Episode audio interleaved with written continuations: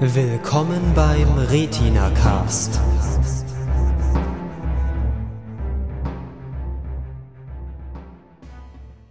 Herzlich willkommen bei einer weiteren Ausgabe der Retina Cast Pilotenprüfung. Die Serie, über die wir heute sprechen wollen, heißt Playboy Club.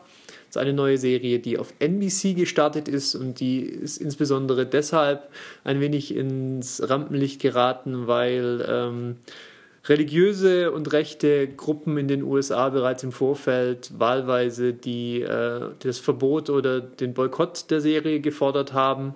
Wie der Name schon sagt, äh, spielt das Ganze in einem Playboy Club. Das war so eine Institution, ich glaube in den 60ern und 70ern in den USA und auch in Europa gab es ein paar die von diesem Playboy-Imperium aus einfach ähm, Mitgliederclubs ausgegründet haben.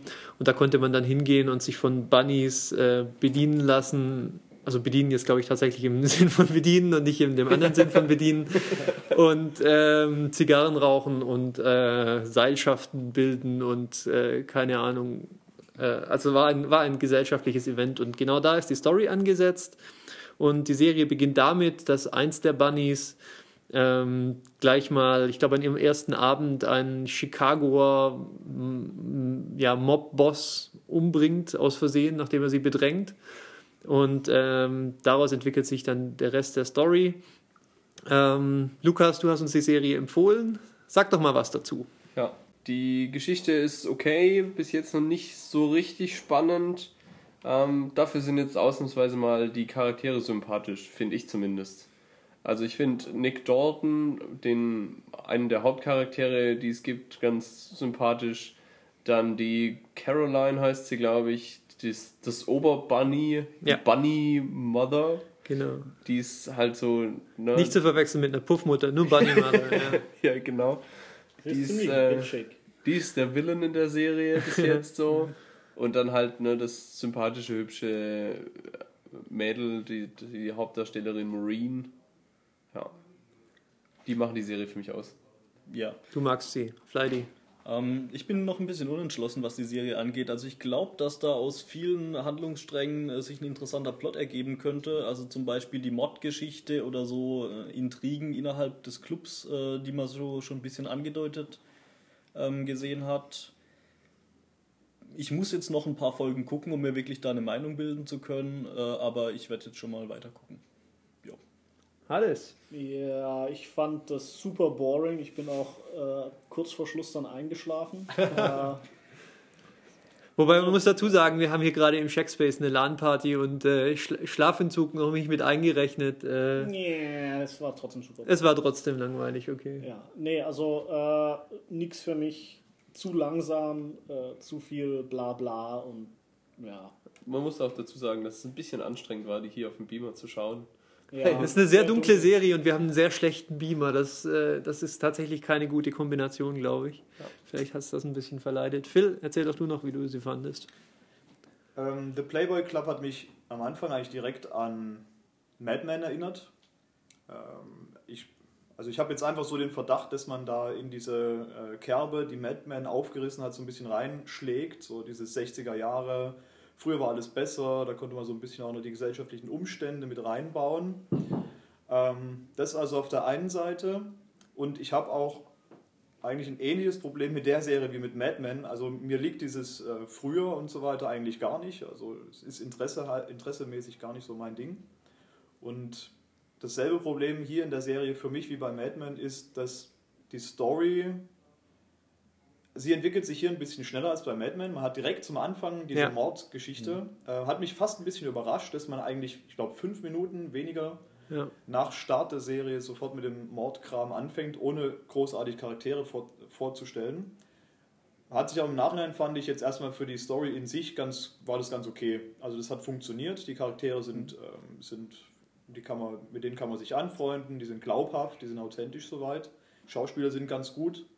Ja. Wie gesagt, mir ist es aber einfach das Thema ist ja, ein Teil, ist ja zum Teil einfach die Zeit, in der es spielt, die wird zum Thema gemacht, einfach auch mit der Ausstattung, mit dem, wie die Leute, was die Leute so tun, was die für Gewohnheiten haben. Das ist mir einfach zu wenig. Es geht, glaube ich, auch bisher nur um das Zwischenmenschliche. Es gibt kein ähm, größeres Ding. Dachte ich zumindest bis kurz vor Ende der Episode, denn dann kommt ja noch diese Geschichte mit, diesen, äh, mit den Homosexuellen mit dazu. Das war eigentlich das, was mich am meisten interessiert hat, dass, man, dass es da offensichtlich einen ein Handlungsstrang gibt, der ähm, das Leben der Homosexuellen in dieser Zeit thematisiert. Und das ist, das ist wirklich sehr interessant. Das ist auch mit weitem Abstand das mutigste gewesen, was, Ja. man, in, was man jetzt in der Man hat Folge jetzt, gesehen man hat. jetzt, ja. glaube ich, es gab, glaube ich, insgesamt zwei Szenen zu dem Thema. Man weiß jetzt noch nicht, wohin das führen kann, aber Ja. das finde ich jetzt erstmal interessant. Abseits davon habe ich jetzt nicht unbedingt das Bedürfnis, das weiterzugucken. Wie gesagt, mich interessiert dieser Themenkreis einfach nicht so. Ja. Ja, dann, dann habe ich wohl den Part verpasst, wo es interessant wurde.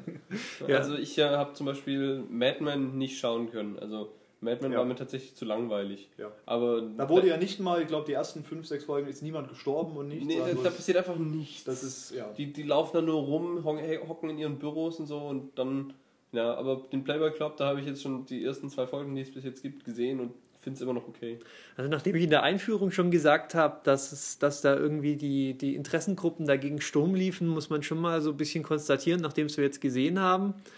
Also So- so die richtig- haben diesen Piloten sicher nicht gesehen, weil richtig das war, das das war eigentlich schon Ja. so ziemlich, ziemlich vollständig harmlos von diesem, ja, wie, wie gesagt, angedeuteten schwulen Ding und den äh, ja, und dieser Mordszene war das eigentlich äußerst harmlos.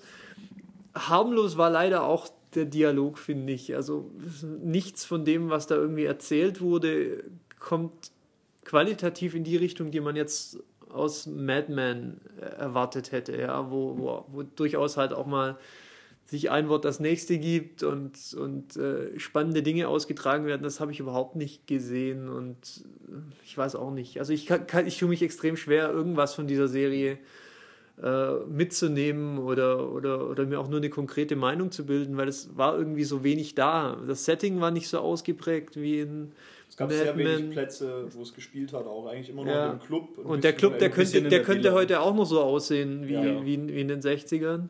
Das fand ich übrigens interessant. Die Wohnung von diesem Nick Dalton, einem von diesen Hauptfiguren, die sah überhaupt nicht 60er Jahre mäßig aus. Die könnte auch von heute gewesen sein. Die Frauen sahen auch überhaupt nicht 60er Jahre mäßig aus. Die sahen nämlich aus, wie hübsche Frauen heute aussehen und Also nicht wie hübsche Frauen in den 60ern aussahen. Ja, Ausstattungsmäßig fand ich schon ein Stückchen zurück hinter Mad Men.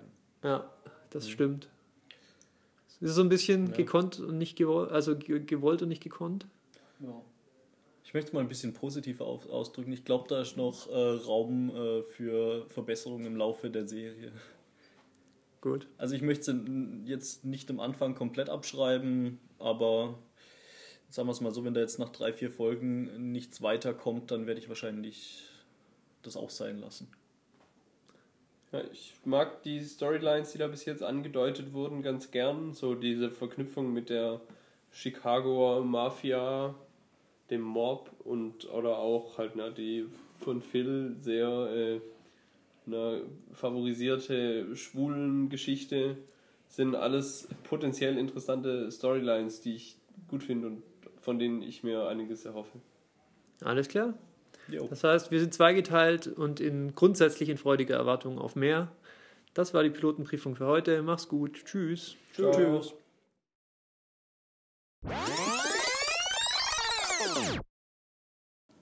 Ach shit, ich habe so viel gegoogelt gerade. Nach Hefezopf und so. Hefezopf? Ganz klar, Moment. Herzlich willkommen bei einer weiteren Ausgabe vom Retina Cast. Nein, schon wieder der falsche Artikel. Dem Retina Ja. als Pilotenprüfung. Ja, es ist halt der Retina Cast, aber die Sendung. Ähm, herzlich willkommen bei einer weiteren Ausgabe der. Okay.